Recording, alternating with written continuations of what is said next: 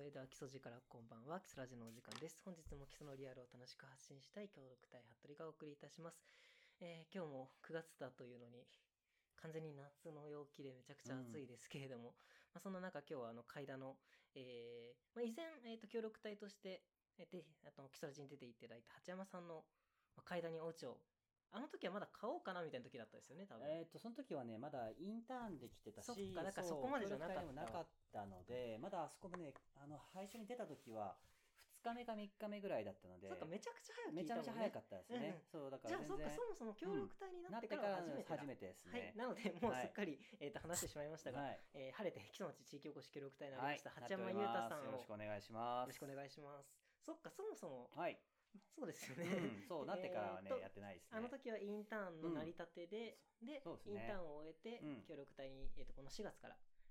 えっ、と、です7月、7月からですね。7月あ、そっか1日から。そっかそっか。4月から4月までがインターン4月で。から6月6月まあ、あの半ばぐらいまでがインターン期間で,、うんで7月の1日から。本単位ですかね。っていじゃあまあ2う感じで。ヶ月ちょいということですけど、出してもらってる感まあ、今回あの取材させていただいたのは、はい。まあ、先日というか9月の11日に、えっと、独立型太陽光発電システムのワークショップを、はい。まあ、ここ海田でうんされていたということで、はい。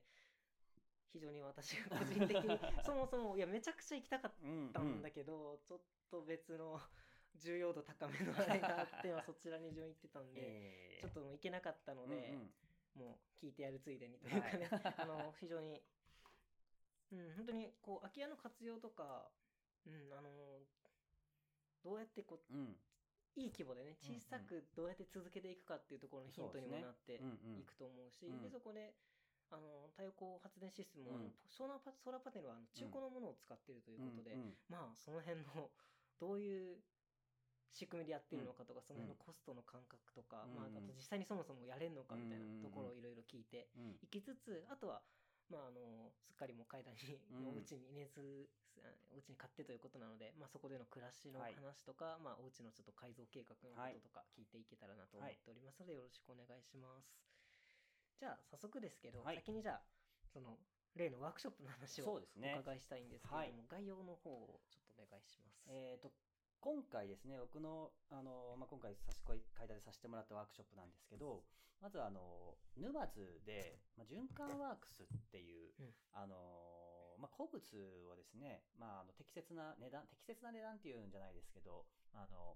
他の方にもて、まあ、本来だったら捨てられてしまう運命だったものを引き取ってでそちらにまあ適切なあの欲しい人に回るようなシステムを作って、で場所をやあの運営されてるあの循環ワークスっていう場所があるんですけど、うんそこを営業あの運営されてる山本博樹さんという方がいらっしゃいましてその方と、まあ、共同でワークショップをさせていただくというような形で今回させていただいたんですけども、はい。あのまあ、独立型太陽光発電システムっていうことで、はい。あのまあ、メガソーラーなんかがね太陽光発電だと結構有名有名というか、まあ、ある意味まあいいも悪いもねあのちょっとあのあれなんですけど、まあ、ソーラーパネル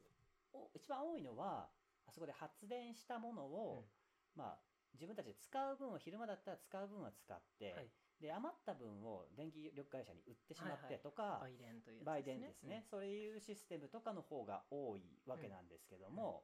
あのメメガメガソーラーもやっぱり電気を売るためのシステムなんですよね。ただ、あのー多いのはやっぱりその蓄電してそれを貯めて自分たちで後で使うっていうようなシステムはあまりメジャーなもんではないんですけど、まあ、今回のワークショップでは、まあ、中古のソーラーパネル、うんまあ、こちらももう10年以上経ってるソーラーパネルなんですけどそちらの方を使わせてもらってで、あのーまた蓄あの中古の蓄電池の方に貯めておくことで自分たちの使う電気の一部分でも自分たちの家のところで、ま、自給して賄ってでそれをあの貯めておくことで夜とかも電気が使えるっていうようなシステムを構築するっていう、で自分たちのエネルギーを自分たちで自給しようよっていう、まあ、きっかけになる。その今やり方とかねそうんうんうん。の仕組みを学んでもらうワークショップっていうような形で企画させていただきました。ということはその独立型っていうのはそのうん。電力会社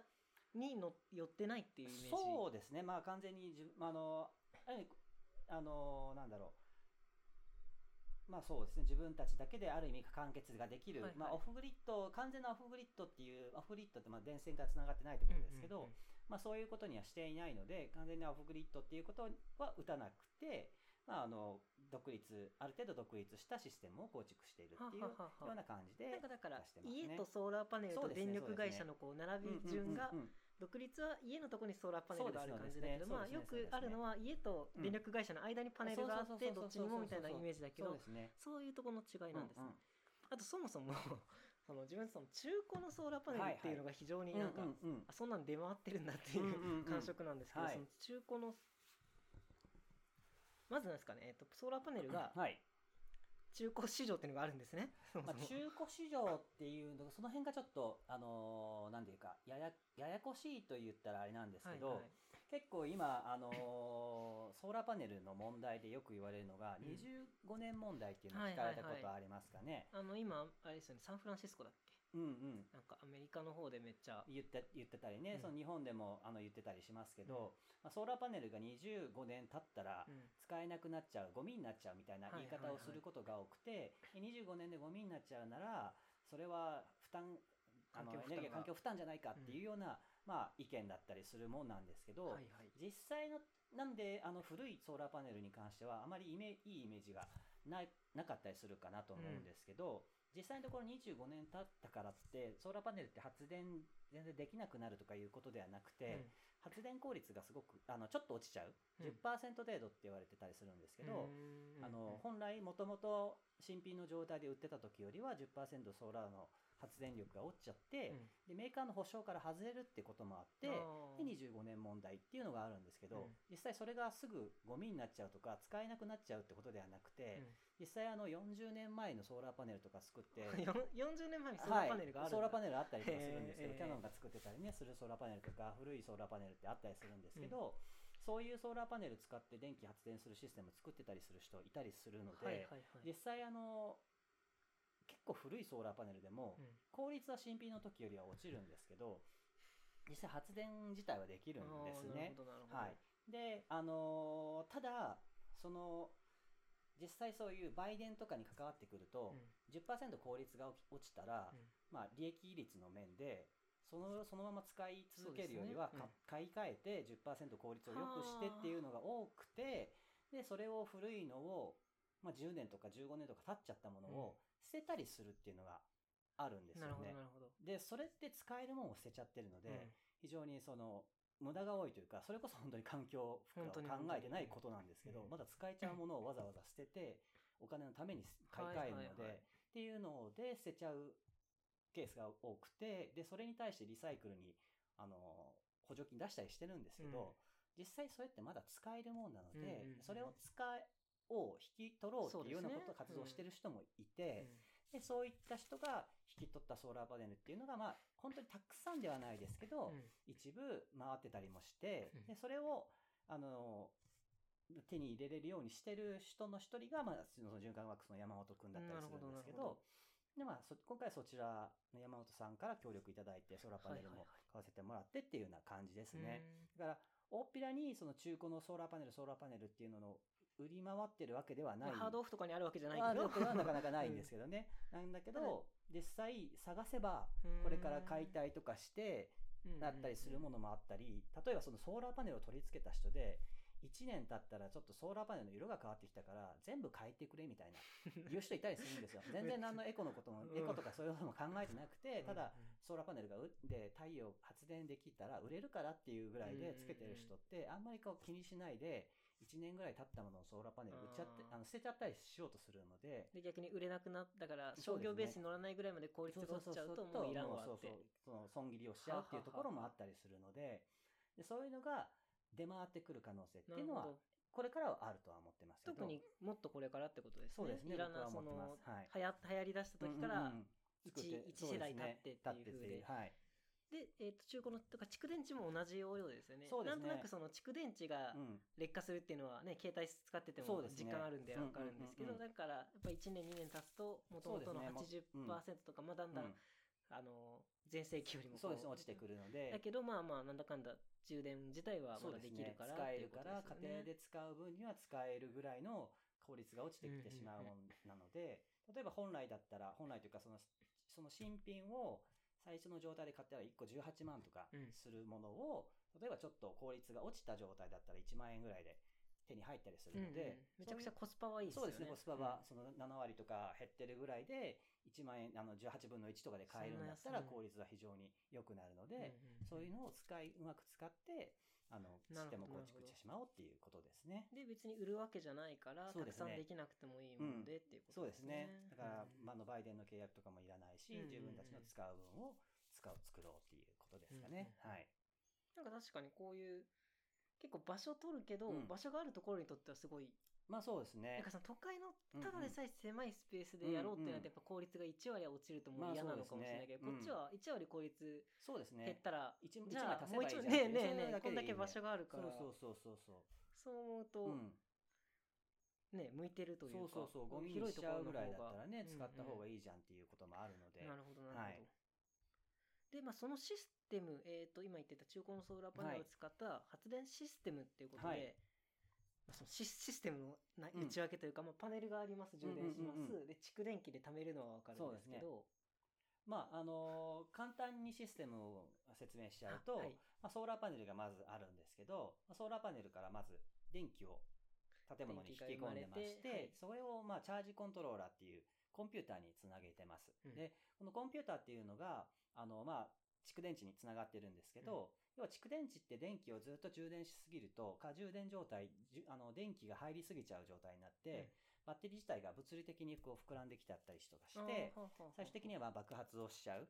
っていうね、本当にね、火事の原因になっちゃうっていうことなんで、直接こう蓄電池につないちゃうと危ないっていうのがあって、で、それを、あの、調節してくれるっていうんじゃないですけど、入ってくる電気どのぐらい入ってるかっていうのをけ観察して、やはりこれ以上バッテリーに送ったらやばいなっていうのを調、整しよう。それともそこで電気を入るのを止めてくれるっていう機械がありまして、まあそれがチャージコントローラーっていうんですけど。な、るほど。これだからスマホとかの充電の感覚だったらスマホにその機能がついてるまあそうですね、ある意味、ちょっとコントロールする機械がついてるってで感じになりますけど。ここでいうだから蓄電池っていうのはさっはいきちょっと見せてもらいましたけど、はい。車のバッテリーみたいなすごいそうですね、原大きい子的っつうか、そうでかく。てただそのうん。赤と黒の男子がついててっていうだけのというかね。あれが、あの、まあ、ディープサイクルバッテリーっていうんですけど、あれは船とか、そういうののバッテリーに使われてるやつなんですよね。で、車のバッテリーって、あの、開放型っていうんですけど、うん。あれって、あの、発電してる間に水素が出てきてしまうので、はい。あの、密閉してると、そこで爆発しちゃうんですよね。車のバッテリーをそういう自分たちの家の家庭のシステムに使ったりするのは危ないんですけど、まあ、そうじゃなくて、その船とかに入ってるやつって、こう、もともとこう塞いでるような状態で、そういうのが出ないようなシステムになってるので、なるほど。それだったら使えるっていうことですね。で、その、まあ、ディープサイクルバッテリーっていうのを、まあ、今回つ、あの、中古のもんですけど、うん。そちらを4つ使わせてもらってうんうん。て、まあ、それを並列につないでるっていうことですね。それを蓄電池につないだ上で、で、それの状態だと、まあ、あの、24ボルトうんうんうん。の電気になるんですね。バッテリーだから、まあそうですね。24ボルトっていうと、その、まあ、トラックとかだとね、24ボルトで使えたりする機械があるけど、うん。そのままでは家庭では使えないので、それをインバーターという機械を挟んでます。で、それは24ボルトの電気を100ボルトっていう家庭用の、うんあの家電が使える電気の形に直してしまう。そうですね、交流に切り替える機械っていうことなんですけど、そういう機械を挟んだ上で、うんそれをこう、あの、ほ通常のブレーカーのところにつなぐ感じになってるんですけど、で、その、今回我々が作ったシステムって、あの、切り替えシステムなんですね。うんなんで、あの通常のとチューブ電力からの電線も実は引いてあって、うんうんうん。で、それをあの状況に応じて切り替えれるシステムっていうのにしてあります。なんで、あのソーラーパネルで電気を使うときは、その切り替え機っていうのをソーラーパネルっていう方に向けてあって、で、その間はもう家の電気っていうのはソーラーパネルからの電気に頼っている状態になって、それが電気が減ってくると、そこをチューブ電力の電気の方に切り替えさせてもらって、でそこからはチューブ電力に、あの、使わせてもらうっていう感じなんですけど、っていうのは、あの、完全に、まあ、これは多分後からも話すると思うんですけど、まあ、家庭で使う、普段使う電気をちソーラーパネルで使う電気で賄おうとすると、うん。コスト的にも、あの、無駄が、ココスト的にも、まあ、その物的にも無駄がすごく多くなってくるんですね。波があるからね。波がある、うん。そうそうあの特に太陽ってやっぱりうん。天気が悪い日っていうのがあったりするので,、例えば3日4日あの発電できない日が続いたりすると空っぽになっちゃうから、じゃあ天気がいい日に余分に貯めておくようにバッテリーを増やしたとしてもまあそんなにね雨ばっかり続く日って年間通してもそんなにたくさんはないから、あのじゃあ大体年のほとんどはうん。その半分ぐらいは無駄になっちゃうんですね、うん持ってても無駄な電気っていうのがすごく自分のところにはい。溜まっちゃうわけなんですけど、まあ、切り替えシステムだったら、まあ、基本的には自分のシステムである程度自分の使う量が分かってたら賄えるとしても、あの必要量がたまらないうん時になったら、そこを例えば中部電力とかの電気に切り替えておけうん。ば、まあ、その例えば3日4日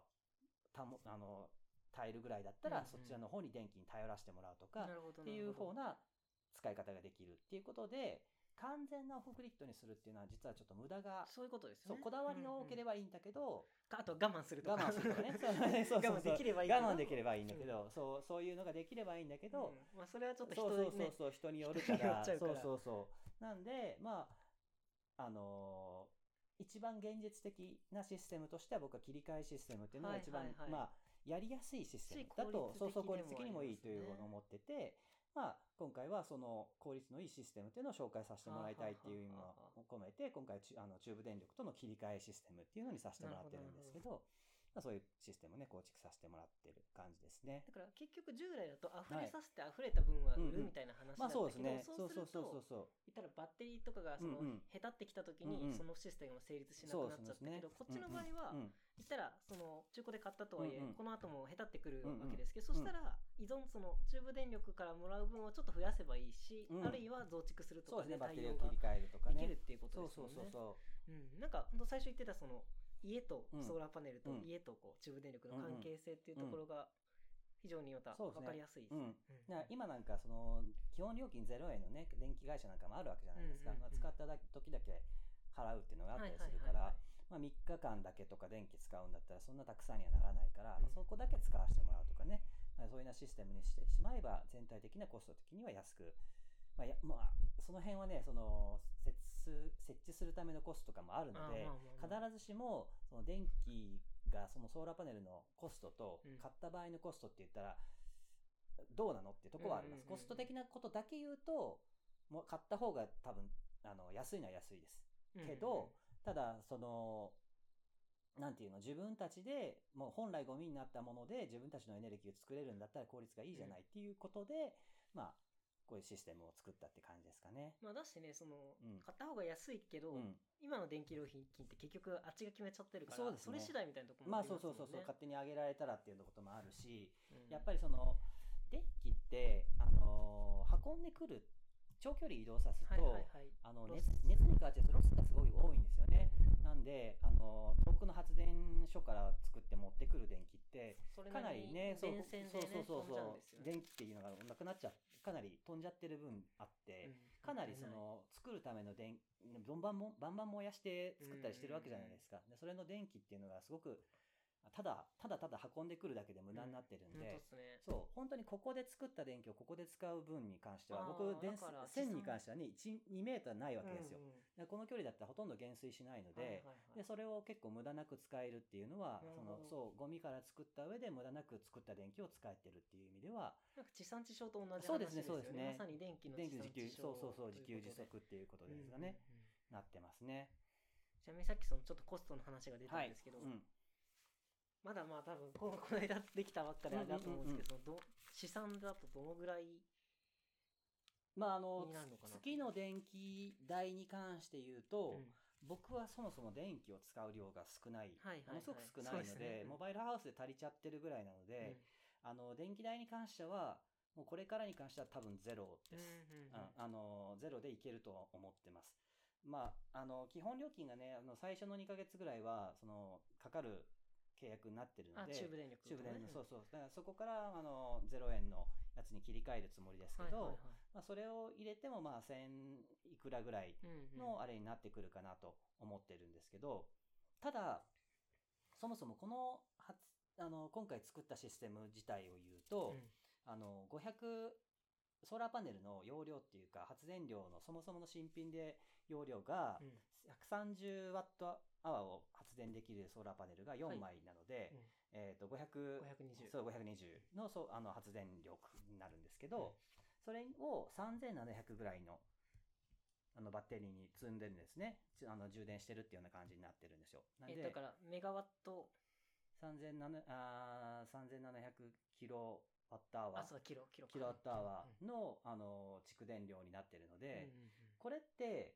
まあ、ぶっちゃけ結構少ないんですよ。あのまあ、僕からすれば十分なんですけど、実際この前ワークショップに来ていただいた方々の電気料金表を見せさせてもらって、で1ヶ月に使ってる電気料金電気使用量からを30日で割ったら大体1日の使用量出るんですけど、まあ大体4キロワット4キロとかうん。5キロとかだったんですよね、うんうん。1日の電気使用量が、はい。何にもその要は結構それってあの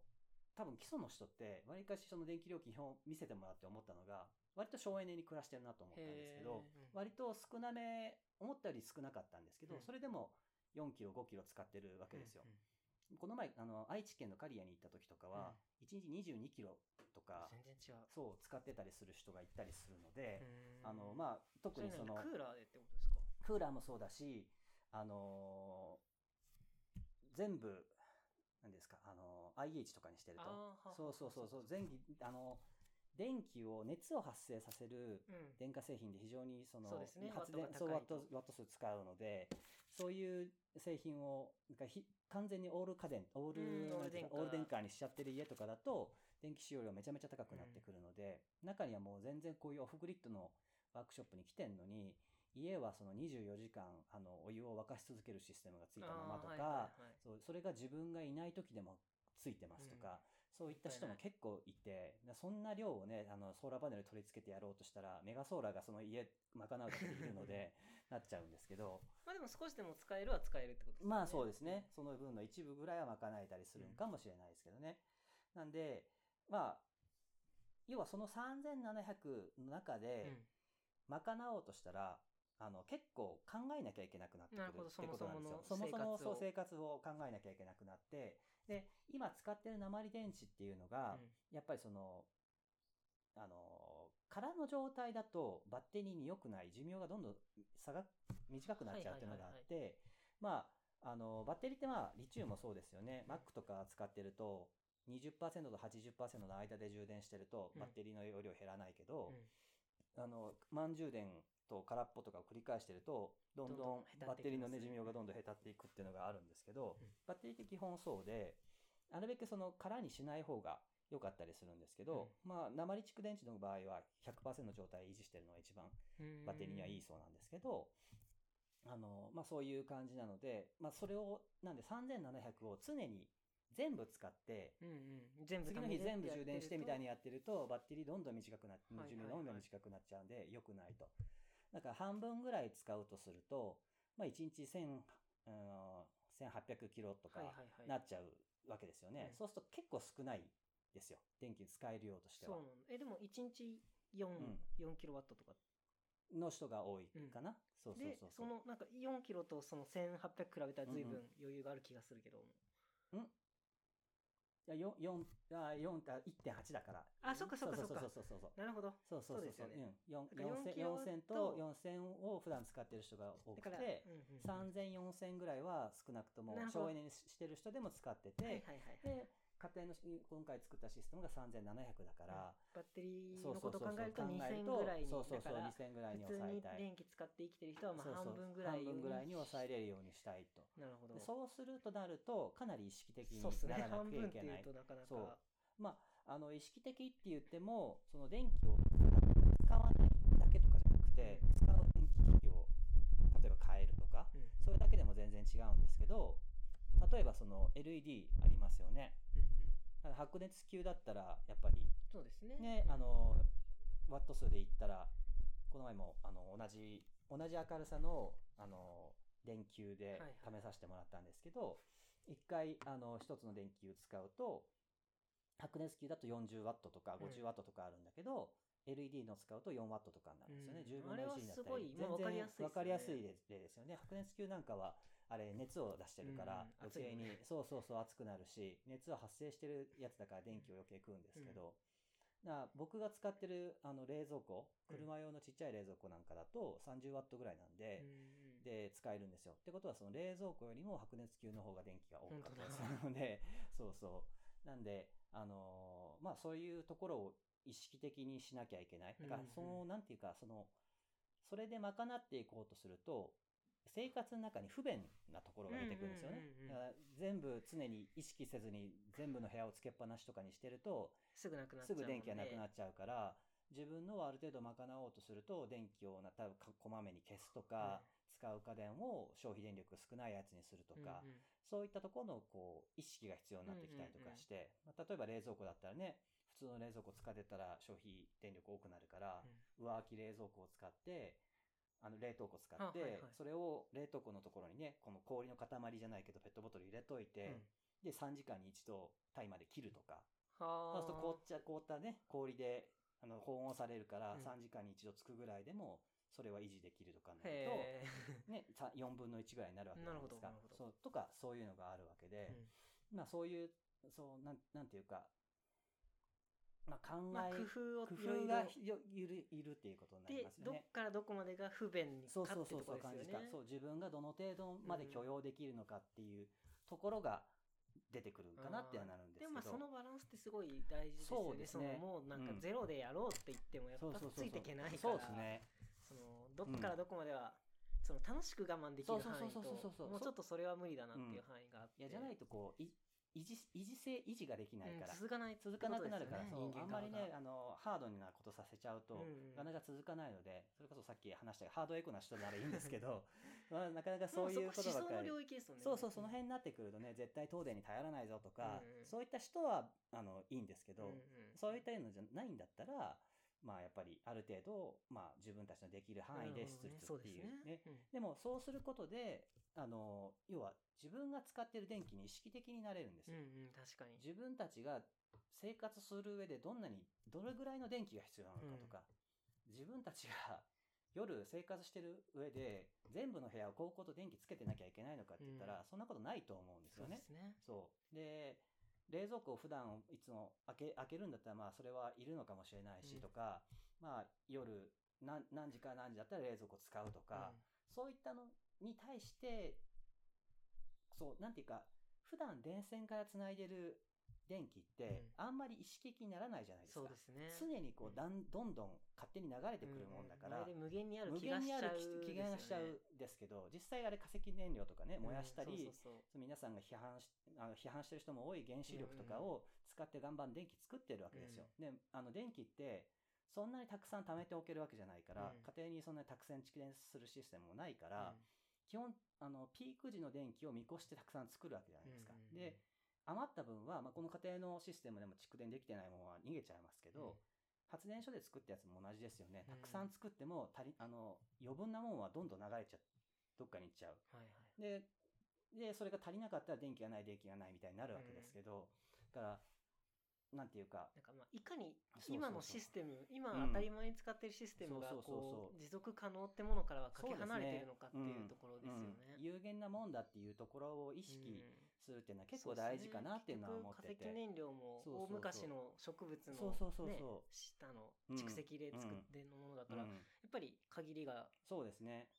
な何億年かけて作ってきたもん、この100年、100 200年、100年どころ100年でかす、かね。産業革命で、まあ60年代とかですよね、石油のそう利用が特に。そうそうそう。ぐらいでバンバン使っちゃってきてるわけだから、うん。そんなこの状態が維持できるわけはないので、でそれって僕らって全然意識してないことなんですけど、させられないようにそなんかうですねなっちゃってますよね。ある意味ね。で電気ってすごい難しい印象。自分もそういう印象を持ってましたけうんど、うん。そういう持ちやすいものだと思うので確、かに。うん、そういう感じでなってきてる分に対して、まあ、どれぐらい自分があれば必要なのかっていうのを意識できる、そう。本当ですね。そう。それは大事かなとは思ってますね。うん。まあ特にそれをやっぱこの階段でやるっていうのもちょっと意そうですね。味があるというか。そうそう。やっぱり階段って結構ねあの、まあ、僕もまだ来たばっかりで、うん。まあ、集落にも入ったばっかりだからあれなんですけどまああのもともと結構時給ね、うん。ある意味その陸の鼓動みたいなところもあったか、ら、あの自給自足というか自分たちでねなんとかする意識は結構強い場所かなと思ってるんですけど、まあ、今もあのなんか雑草堆肥とかね、うんはいはいはい、あの結構自然能的なことする人とかはしたりしてますけど普通にご近所さんとかしてたりするんですよね。当当たり前にしてたりするから、そういったのってなんかあ今新しい知識だとかなんか言ったりするけどそんなことなくてもともと。昔の人たちはい一般的にやってきたことだったりするので。逆にだからそうそうそう。海田は陸の孤島であったがゆえにそれが取り残されたけど、今一周回ってそうそうそうそう。先頭を走ってるっていうのは非常に感じる自分も住んでいて、うん。本当にねそこはすごくあって、うん。あでそれをここでやる意味っていうのはすごい、うん。そうですね、うん感じますね。だからある意味そういう中の一一部っていうかね、うんそのまあ少し現代現代化したって言ったらあれいですけどやいやそうですね、うん。だからそういう昔の伝統知恵みたいなのと、うん。あと現代のテクノロジーを掛け合わせた新しい感じの令和の持続可能な生活っていうのを考えてみるっていう非常にって思っていきたかったんですけど。そう自分もそその時にちょうどその馬の関係のやつをっていて、はいはいまあそのよくこの基礎ラジでは話すんであんまちゃんとは話さないです。けど、はいはいまあ、昔はね、うんうん。その今全部ああやって木がはいはい。死になってますけど、あそこは全部草山で,、うんでそこの草をみんなで頑張って刈って、うんうん。で冬の間干し草で馬に食べてもらって馬の厩舎の中で馬が、まあ、そこでうんちして堆肥にしてで,、そうでうん春になったらその堆肥を畑にうん。入れ込んでっていう風で,、循環ですよね。まあ言ったら畑とその、まあ、23倍の草を、えーと畑に入れてっていう風で、まあ、野菜とかを作って、でそこで、まあ、タンパク質の持ち、うん。人間がそれを食べるっていう持ち出しがあってっていうまあ、バランスというかうんそういう循環があって、で今でその循環をするための草山の整備のおかげで、生物多様性が結果的に維持されてきたっていう研究があって、うんうんでそれの直性調査をする、以前も話したんですけどね、もうねで直性調査をするためにボランティアをうん募って、で来るんですよ、うん東京とかあと兵庫も行った福島とかもううん。そのなんかボランティアでちょっとそのボランティアな企画なんで、はいはい。講師代行ったら、その大学の先生とか研究者とか、はい。まあ、地元の人としてまた私たちも行くんですけど、そういう人たちのなんかまあ講師代みたいなのかかんないけど、うん。で普通にここまで来てで旅館も泊まって、ね。とか普通に一通りお金がかかるんで、来てやって、うん。でひたすら植物の数を数えるっていうのあを2日あかけてやって、うん。で夜はなんかちょっとちょっとフラキソでね、うん。なんかレクチャーして座談会やってみたいなのをうんするんですけど、まあ似たようなことなんかそういう循環のね,、昔のこう伝統とか考えて、うん。で今今だったらうん。どうそれが価値として、うん現代ではどういう価値になるのかっていうのを考えるということを、うん。こっちはこっちで、あそれはそれで面白いんですけどね、でもそう。ななんかこうなんだろう。なんか人間とい生物みたいなのをすごい分けちゃう人が多くて、うんなんだろうなんか人間が入ったら自然破壊だみたいなことを言って、人間がこう整備をしてた森をね、うん整備しあのしなくなったら国国有林になったら森荒れ果てちゃったみたいなのうんよくある話で、そう実はこう人間の営みっていうのも人間もその動物ですからね。動物そううん。獣なんで、獣の営みがその循環に入ってるっていうだけなので、まあ、やりすぎたらあれですけどそうある程度やってる分にはそうその循環の一部なんですよね、うん。人間の活動もね。で。そのやりすぎるっていうのうん。は結局そういう、まあ重機とかうん。もそうだけど、そういう化石燃料的な外部のアウトプットを、うんが入ってやりすぎれてるわけで,、ね。で普通に人間があ そうそうそう。その人間の力だけで木切っても、うん。木とか森頑張って荒らしても、うん。そんな荒れようないですないですね。手手手道具で草手でね、草で刈ってる分にはねそんなそそこまでいけないですからね、うん農薬とか化石ん肥料とか使う、うん。使い出すと、うん。やっぱりそこの辺がうん。ガタッといくみたいなところあるんですけど、ね。このうん770年とかね本当にだから話ですよね。めちゃくちゃうん。異常というか、うん。あの人類史、まあ、そうそうそう。条文書いたら2万年以上あるわけです非常に特殊なねここ特殊な時期560うん。年になるんかなっていいう。意識をね、そうですね。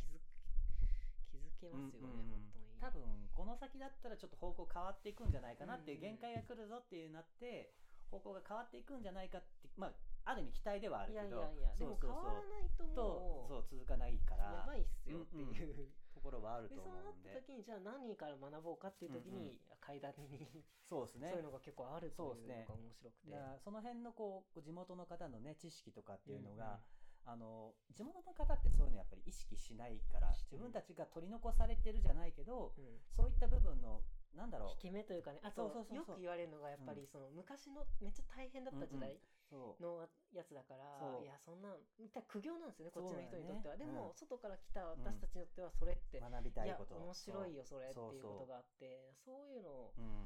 どうなんか捉え直すというかねね。それをこうねよよその人が知りたいことだっていうところをね意識してもらいたいうんところをねああるかなとは思ってますよね。ね。なんか似たようなことやってたんですうんよ、同じ週末にですけど。そうですね。違う方向だけど。うん。すごい、えー、と概要だったですけど、うんうん。実際にじゃあ参加された方はど,、はい。どういうことをしたんですか、えっ、と結構午前中割と座学的なこともして、うん、今今話してたようなことそうですね。かこういう内容ですね。そのあのバッテリーバッテリーの話とか、うんうん。まあ、20あの25年問題とかそういったことも含めていろいろ話させてもらって、で午後は実際にあの配線とか、うん。でパネルの配置の方法とかねそう配置の方法とまでは言わないけどあの、まあ、ソーラーパネルって結構その向ける方向とかうんうん。あの角度とかで発電量ってめちゃめちゃ変わるんですよね。うよね。うん、なんであの今だと例えば200ワットぐらい発200 300ワットぐらいかうん。あの発電してるかなと思うんですけどあの例えばあの太陽がね真上に来た時はまた発電量変わってくるし、うん。太陽パネルを少し起こしたら良くなるとか、うんうん。あ一般的にはこう南向き30度がいいとかって言ったりはするんですけど、まあ、南向き30度が全ての季節でいいかって言ったらそういうわけではなくてそうそう。効率が一番まあいいっていう、まあ、全体的に固定するならその角度がいいって言われたりする角度っていうのはあるんですけどまあそそうそうそうそうそう。えそれはあれですか、うん。地軸が23.4だからみたいなあ傾いたりとか、うん。太陽の位置ってやっぱ変わってきたりするから。平均取ったらそうそうそう。そうそのあたりがいいっていうのは、ねそう日本だったらっていうのはまああったりするんですまあ一般論としてね。あるけど、まあ、人によってはこうソーラーパネルを家の両側に置いた方がいいとか言ったりするのはまあ場所があればね、そういう風にした方がいいって人もいたりそうそう回ったりとかねしたり。そうだからまあ暇なおじいちゃんとかだと 台車のまあ僕もねこれから台車に作ろうと思って台車の上に乗せようと思ってるんですけど、時間によって回ったりとか角度を変えれたりとかするシステムがあったりとかして、僕がカナダにいた時もやっぱりその電気自給してたんですけど、うんそれだとあの4時間しか電気がないあの太陽が昇らないので、上の方ですもんね。そうそうそう。なんであの常に最高効率にしなきゃいけないっていうんで1時間ごとにやっぱソーラーパネルの向きと角度と変えてました。なんであのまあデータ取ってあって、うん。その時間には何時何度にしたらいいっていうのがもうみんなで共有されてたんで、その角度に回して台座台座の上に乗せてたパネルを回して、まあまあ、あの角度とかも変えてっていうのを1時間ごとにするっていうのをしてたんですけど、なんか楽しそうって思っまあいますそうそうそうそうそういうそのね なんか大変なとこをうん。楽しいと思えるなら向いてるそうそうそう楽しい制約というかね、おーおーこんなに発電してんじゃんって思えれば、うん。数字で出るもんね。そうそう、実際に数字でる出る角度でかあの手で持ってこう角度を変えてみると、うんうん。発電量が50だったのが起こした途端に100になるとか、そういうのは目に見えて数字で目の前で出てくるので、あのそれが分かるのはまあ面白いかなと思って、ね。まあ、実際だからソーラーパネルをあの取り付けてから角度変えてはいはいはい。見てもらったりとか、まあ、そういったのをしたりとかね、うん。そういうのはやってましたね。で実際その活動今木を切って台座とか作ってもらったんですけど、それも僕のモバイルハウスから電気引いてきて、で、丸のこつないでやってたんでそうそうそう、だから完全にその作るのもオフグリッドでしてもらってみたいなね、感じでうんやったんですけど、うん。それはあのやじゃあ来た人ははい、座学聞いて一緒に作業してっそうですね。ていうまあ形というか。そうですね、感じでやりましたね。なるほどな、うん。じゃあその来た人がなんか得て得てったものとか感想とかを聞こうと思うんですけど、結構もう喋ったのでこれうん後半に回そうかなと思いまして、あ後半に続くということで、はい後半はえーそういった参加者さんの、まあ感想とかね、あ、はい。あのそこでのうん。多分、